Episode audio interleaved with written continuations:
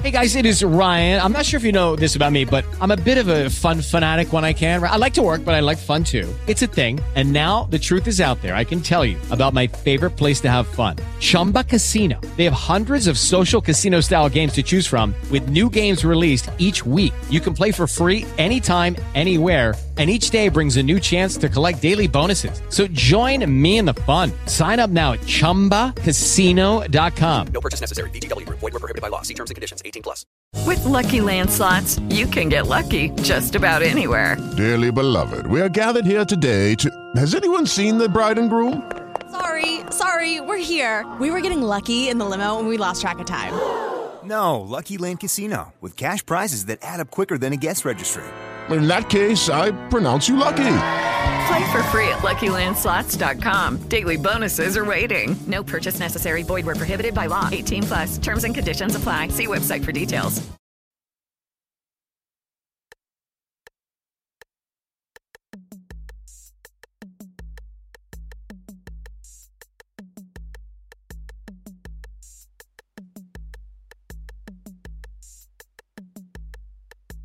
Benvenuti a Start, la trasmissione di quello di arte blog radio podcast dedicata alla storia dell'arte in anteprima, nella diretta Spreaker dal lunedì al giovedì tra le 9.15 e le 10 e scaricabile dal sito www.quellodiarte.com dove troverete anche qualche utile immagine di riferimento. Mentre ascoltate questa puntata, fate vedere che ci siete con un semplice like, un commento oppure condividete quello di arte sul social network che preferite io sono Michelangelo Mammoliti e oggi vi parlo del Partenone. Il parlare del Partenone è un po' parlare anche di quella che è tutta la Grecia classica, quindi i vari il modo in cui i greci sono arrivati al massimo del loro splendore e un po' nella storia del Partenone c'è una storia importante che poi piano piano vedremo via via sia un po' sedimentata, forse qualcosa si è anche dimenticato, ma il Partenone anche oggi su di esso porta quelli che sono i segni di tanti cambiamenti, di tante trasformazioni.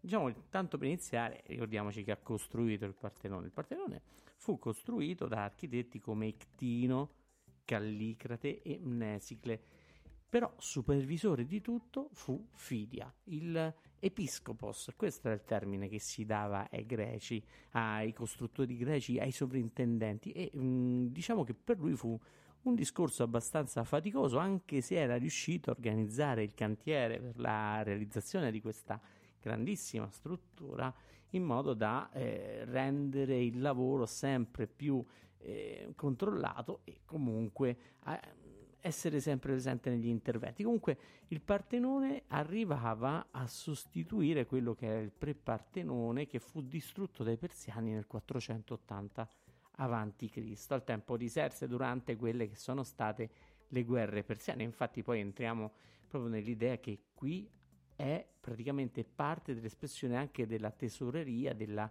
lega di Delo, ovvero una, le- una lega delioattica, ovvero che prendeva molte isole della Grecia che poi diventerà, dopo le guerre persiane, il mondo greco. C'erano Efeso, Mileto, Focea, Licarnasso, Metone, Troia, le isole di Lesbo, Rodi, Samo, Dero e la penisola calcidica. Diciamo c'era tutta la Grecia che contava e con quei soldi, ovviamente riconoscendo in Atene il primato della loro unione, ecco che si costruisce finalmente il Partenone e chi lo decide di costruire è Pericle, il generale ateniese del V secolo e fu costruito ovviamente dicevamo pronto da Callicrate, Ctino, Mnesicle proseguendo quello che era il progetto iniziale, che era di tutta l'Acropoli, naturalmente. L'Acropoli era, era stata una grande rocca micenea. A quel punto, ecco che Fidia viene ingaggiato per il Partenone, ma inizialmente soltanto per fare quella che doveva essere la statua della dea Atena al suo interno, che era in oro e in avorio, alta 12 metri, crisolefantina, si dice, ovvero appunto fatta in oro e, e avorio.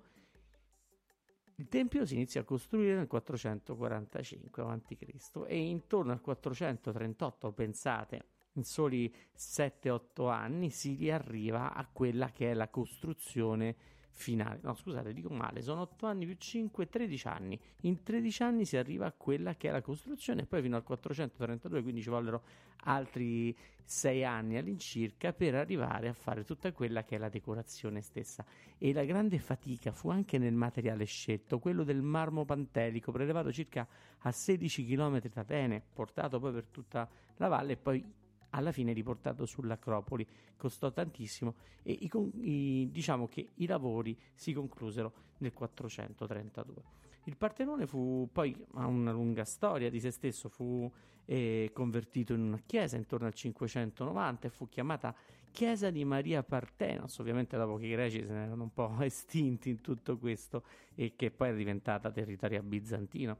Poi il Partenone divenne infine intorno al eh, 1018 anche meta di pellegrinaggio, addirittura l'imperatore Basilio arrivò in pellegrinaggio ad Atene e nel 1456 con l'invasione turca naturalmente inv- gli ottomani entrarono ad Atene e-, e fu convertita poi in una moschea. Sembra quasi la storia di Santa Sofia o comunque di quelle grandi chiese o cattedrali del passato che poi diventano emblematiche. Successe poi purtroppo che nel 1687 il Partenone subì dei gravi danni perché la Repubblica di Venezia inviò, inviò una spedizione guidata dal doge Francesco Morosini per attaccare Atene e catturare l'Acropoli per liberarla poi da quello che era il presidio turco, ma purtroppo con un bombardamento fatto male gran parte del, di, questa, di questo tempio fu, crollò incredibilmente e, e anche perché i, i, turchi avevano utilizzato il Partenone come se fosse stata una vera pol- polveriera proprio là in cima all'Acropoli di Atene, facilmente visibile e quindi un bersaglio molto facile, era quasi andarsela a cercare. E poi alla fine vediamo che a un certo punto nel 1801 l'ambasciatore britannico a Costantinopoli, Thomas Bruce, detto il conte di Elgin, pur essendo eh, diciamo andato là solo per studiare le sculture, con eh, la supervisione di Battista Lusieri fece quella che era il rilievo e poi si comprò letteralmente per il prezzo di 70.000 sterline 17 statue, due frontoni e se le portò nel British Museum a Londra. Ecco che poi qui c'è tutta la disputa di cui noi entriamo, in cui i, i, i greci chiedono quello che, che sono, diciamo, eh, i danni o comunque gli oggetti di tutto quello che è la, la struttura. E la struttura è, è incredibile, è lunga 23 metri, eh, per 67, alta alta 11 metri, è enorme come, come dimensione e anche perché doveva essere ben vista da tutta la città. Se quando andrete ad Atene la vedrete che svetta naturalmente là su tutta l'Acropoli. È un luogo veramente eh, sacro, ma non soltanto per quello che riguarda appunto un po' la sua storia, le sue dimensioni, il motivo perché sta là, ma anche perché diciamo racconta la storia della Grecia e si nota già da quelli che sono i particolari. Iniziamo a entrare un po' nel vivo. Il Partenone è un tempio octastilo, che vuol dire che ha otto colonne sulla facciata, otto colonne di ordine dorico e mh, mm, ovviamente anche la parte esterna lo ricorda. All'interno eh, ha, mh, mm, è un tempio monoptero che ha un solo giro di colonne intorno alla cella, alla struttura principale. La cosa bella è che intorno alla cella però i greci hanno aggiunto un secondo fregio di tipo ellenistico, ovvero continuo, che comunque descrive tutta la storia. Ora, vediamo di che cosa parla il Partenone, perché dovete sapere che sul Partenone sono raccontate le storie dei, dei greci e considerate che c'erano 92 pannelli decorativi che raccontavano diverse storie. Ora vediamo quali sono. Questi pannelli di- decorativi si chiamano metope e su queste metope 92 eh, che furono appunto eh, ricos- mh, mm, scolpite da Fidia e dagli allievi tra il 446 e il 440 a.C. sono raccontate quattro avvenimenti importanti. Partiamo dal lato est, perché l'est è il lato privilegiato, è quello verso dove sorge il sole e quindi eh, sopra l'entrata principale e si raffigura la gigantomachia, ovvero la lotta degli dei dell'Olimpo contro i giganti, contro i titani e sul lato ovest, dalla parte opposta, eh, si racconta la, mazzonomachia, la mitica guerra degli ateniesi contro le Amazzoni e poi sul lato sud, diciamo a parte alcune metope, mh, c'è la Centauromachia quindi la lotta contro i centauri e ovviamente queste sono tre grandi lotte mitiche contro i giganti, i titani, poi contro le Amazzoni e contro i centauri. L'ultima invece è un po' più umana e infatti sta sul, nato, sul lato nord del Partenone. Le metope sono poco conservate, ma si capisce che l'argomento principale è la guerra di Troia, le Iliupersis. Su questo poi la struttura va avanti. Queste 92 metope girano tutto intorno al Partenone e quindi già vediamo quello che è il predominio. Un po' ricorda anche in fondo quella che è la vittoria della Lega di Delo contro eh, diciamo le avanzate persiane prima di eh, oddio Papa di Serze come si chiamava ve lo ricordate voi me lo scrivete qua sotto aspetta no Filippo un momento di vuoto Dario, Dario Dario il padre di Serse e poi arriva Serse e quindi tutto questo c'è tutta un, diciamo, una bella eh, rievocazione battagliera di quelli che sono eh, quella che è la potenza della Grecia. Poi che cosa vediamo? C'è un fregio ionico e una semplice vettura sembra una processione che ricorda quelle che sono le feste panatenaiche, ovvero che riguardano tutta Atene e ovviamente le interpretazioni arrivano anche a quelli che sono gli, i riferimenti alle guerre persiane della cavalleria, a tantissimi eh, momenti di quello che sta eh, raccontando. In fondo poi il Partenone che cos'è? È un luogo dove si arriva eh, des- a, festeggiare, è un luogo di festeggiamenti, si arriva all'Acropoli, si celebrano gli olocausti, le immolazioni degli animali agli dei e tutto quanto, quindi diventa anche il luogo dove, io dico sempre, una grande sbracciolata di gruppo, no scherzo, comunque in realtà è vero, molto spesso queste offerte erano poi quelle che erano alla base delle grandi feste sacre, che noi poi anche chiamiamo sacre, dove si invitava la popolazione a festeggiare, a portare delle libagioni al tempio e poi dopo dividerle. E diciamo che ecco che questo fregio delle panate anaiche è stato concepito per essere letto iniziando dal lato sud-ovest. E poi lo spettatore può scegliere se andare da una parte o dall'altra e quindi a seconda di come si muove cambia un po' la progressione della storia, può arrivare direttamente alla fine oppure può vedere tutto quello che può succedere in questi, in questi festeggiamenti. Diciamo che in questo caso tutte le metope, ma anche il, il fregio, ricorda tantissimo quello che è lo stile severo nella costruzione delle, delle, figure, quindi ancora bisogna arrivare a quell'idea di classicità. Certo c'è da dire che l'opera è veramente titanica e quindi aspettarsi che eh, molti maestri stiano siano stati là a seguire questo lavoro come Calligra, Tectino, ma poi naturalmente Fidia. Quello è, ovviamente la supervisione, ma eh, la mano poi ovviamente era di tanti manovali, tanti costruttori che hanno partecipato alla realizzazione di questo veramente capolavoro, questa meraviglia dell'antichità. Il frontone, invece, i frontoni sono eh, le sculture all'interno dei grandi timpani che stanno sopra il tetto del tempio, sono i, le decorazioni più importanti. Pausania, che era un viaggiatore del secondo secolo, quando arrivò alla Coropoli, vide il Partenone e descrisse solo i frontoni.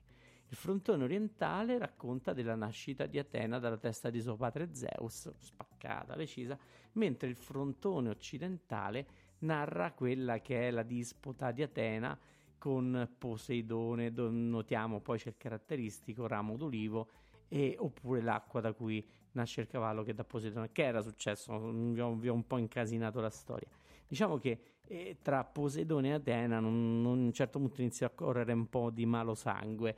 E per, perché? Perché l'Attica doveva essere avere un dio tutelare e i due si sfidarono a quelli che furono i colpi di regali a colpi di regali veri e propri dati agli ateniesi soprattutto, che ovviamente loro, andava a loro il primato di questa regione della Grecia. Allora cosa fece Poseidone? Prese il suo tridente, lo scagliò nell'acropoli di Atene e si aprì un pozzo d'acqua. Fin qua tutto bene, eh, ma poi gli mandò praticamente anche un cavallo bellissimo. Atene invece molto più modesta piantò un olivo accanto un, al pozzo e questo dono in realtà fu molto gradito dagli atenesi e qui mh, mm, a, portò all'ira di, di Poseidone. Allora Poseidone sfida a duello Atena e, e diciamo che avrebbe accettato, mh, Atena avrebbe accettato, ma Zeus, si, mh, se non si fosse messo in mezzo nella disputa, ordinando ai due dei che eh, si rimettessero al suo giudizio. In fondo era un po' anche il pacere Zeus in questo caso, quindi Poseidone e Zeus si portarono davanti a quelli che sono eh, i loro fratelli dei. E quindi a questo punto furono proprio gli dei a decidere, votando, chi, a chi doveva aspettare il primato sulla città di Atena, di Atene, naturalmente qui la, la, risposta è già spoilerata dal nome della città e vinse Atena, ma eh, qualcuno dice anche perché ci fu una, un voto a maggioranza di molte più dee e che votarono appunto per la loro collega e qui un po' nasce anche un po' la misoginia degli ateniesi. Questa è la storia del Partenone, quindi da una parte si racconta la storia della dea Atena, la storia di Poseidone, la nascita di Atena stessa, e quindi c'è tutto. E poi continuando verso quelli che sono le, la descrizione di, delle sculture che, che, lo decorano. Ma fino a qua uno potrebbe essere abbastanza didascalico raccontando la, la, la, biografia di questo, la struttura di questo Partenone, gli, la descrizione dei vari eh, luoghi, diciamo dei vari oggetti che sono rappresentati. Però c'è un aspetto che diventa fondamentale per capire chi erano i greci. E quello non si legge più a livello iconograf- iconografico, ma bisogna avere un metro.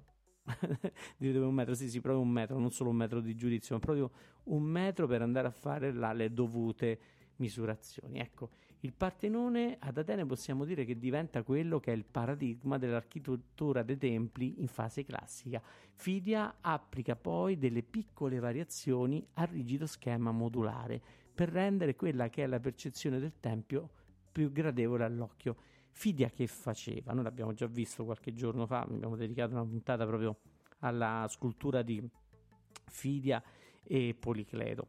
Fidia eh, è un artista che a differenza di Policleto utilizza un canone suo, però capisce che l'osservatore ha bisogno di delle piccole variazioni. Infatti è stata un po' da aneddoto la storia che lui aveva realizzato una Atena da mettere in acroterio, ovvero in cima al tempio, e l'aveva fatta con la testa molto più grande, proprio in modo che, vedendola dal basso verso l'alto, questa dea sarebbe apparsa normale perché la prospettiva avrebbe corretto il difetto proporzionale. Ecco, con questa idea Fidia tenta di rendere più gradevole all'occhio quella che è la percezione del tempio. In fondo il tempio è enorme e chi si avvicina al tempio ne può rimanere anche sopraffatto dallo sguardo e quindi cerca di dare tutti quei piccoli accorgimenti perché questo gigantesco edificio diventi poi abbastanza diciamo misurato. E iniziamo dalla prima definizione, dalla sezione aurea. La sezione aurea è un tema che avremmo dovuto trattare in tanti altri argomenti fino ad oggi del blog Radio Podcast,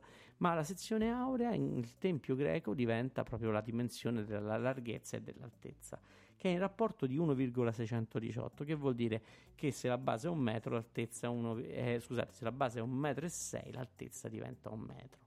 Che cos'è la sezione aurea? La sezione aurea è un rettangolo, semplicemente un rettangolo però è un rettangolo che ha la caratteristica di essere proporzionato, non troppo largo, non troppo alto, che riesce a essere visto dai nostri occhi in un colpo solo. E il mondo antico è pieno di questa dimensione, lo notiamo nelle piramidi di Egitto, oppure anche eh, in quella che è alcuni aspetti della natura come il Nautilus, eh, tante cose qui che sono tutte quelle cose che hanno una costruzione a spirale, è un qualcosa che poi arriva anche nel tempio. Per essere sintetici, è un rapporto proporzionale. Se noi diciamo quante volte può stare l'altezza nella base del tempio, eh, allora a quel punto dovremmo dire che la base del tempio può stare nella somma dell'altezza della base stessa.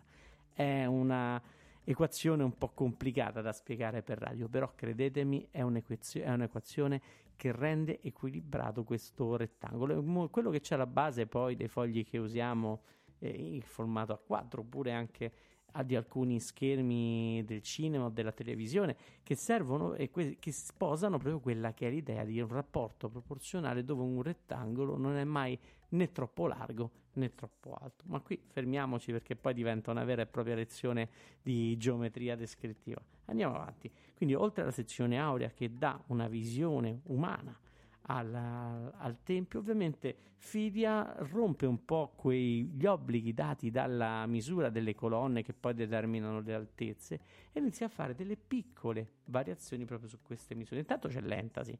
Dicevamo che il mh, Partenone è, de- è, è realizzato in ordine dorico. L'ordine dorico è l'ordine più tozzo, più pesante, massiccio dei tre ordini famosi, dor- dorico, ionico e corinzio. E l'ordine dorico poi non ha una base che lo aiuta a slanciare, e quindi i greci si erano inventati per slanciare bene questo tipo di colonna di creare l'entasi, ovvero un piccolo rigonfiamento a un terzo dell'altezza che poi rirastremandosi la colonna avrebbe permesso alla colonna di apparire più leggera. Questa inizia. Poi ovviamente altre cose si aggiungono, oltre quindi al, alla sezione aurea, all'entasi, c'è la, convesti- lo, la, convessità dello stilobate. Che cos'è lo stilobate? È il piano dove si appoggiano le colonne e non è dritto, è leggermente curvo. Pensate sulla facciata che di 23 metri eh, si alza di appena 6 centimetri e la lunghezza, il lato maggiore è di 60 me- 67 metri e si rialza al centro di 11 cm, quindi è un arco molto sottile, però questo basta per accomodare la visione prospettica ad angolo del Partenone stesso, che vuol dire che noi stiamo là, lo vediamo accidentalmente, voi sapete che con la prospettiva le cose si distanziano, questa piccola curvatura crea una fuga un po' più veloce vicino a noi e un po' più lenta distanziandosi, quindi sembra quasi allargarsi un pochino mano a mano che si allontana da noi, vincendo un po' quella piccola regola di prospettiva che diventa poi importante. E poi altri piccoli espedienti come l'inclinazione delle colonne che raggiunge anche fino a 0,7 gradi nelle parti più esterne, oppure l'allargamento di quello che è la distanza tra le colonne stesse dell'intercolumnio, che diventa praticamente un modo anche per favorire nuovamente la posizione di scorcio, perché arrivando verso il centro le colonne si distanziano di pochissimo e quindi nella visione prospettica che tende ad acciaccare tutto, beh, questo piccolo allargamento aiuta ad avere un po' più di scuro, un po' più di nero e quindi di far leggere bene anche eh, all'osservatore che passa là per caso, ma non mai per caso, quella che è la distanza tra le colonne stesse. Infine, poi le colonne laterali, quelle quattro che sono agli angoli del Partenone, sono leggermente più larghe perché? Perché eh, ovviamente con la luce poi sembrano delle stesse dimensioni di quelle che sono all'interno del Partenone stesso. Quindi il Partenone diventa non soltanto la testimonianza della potenza della, della, Grecia, bensì diventa anche il punto fermo in cui si vanno a definire tutte le innovazioni tecnologiche e ottiche di quella che è la concezione costruttiva dei greci.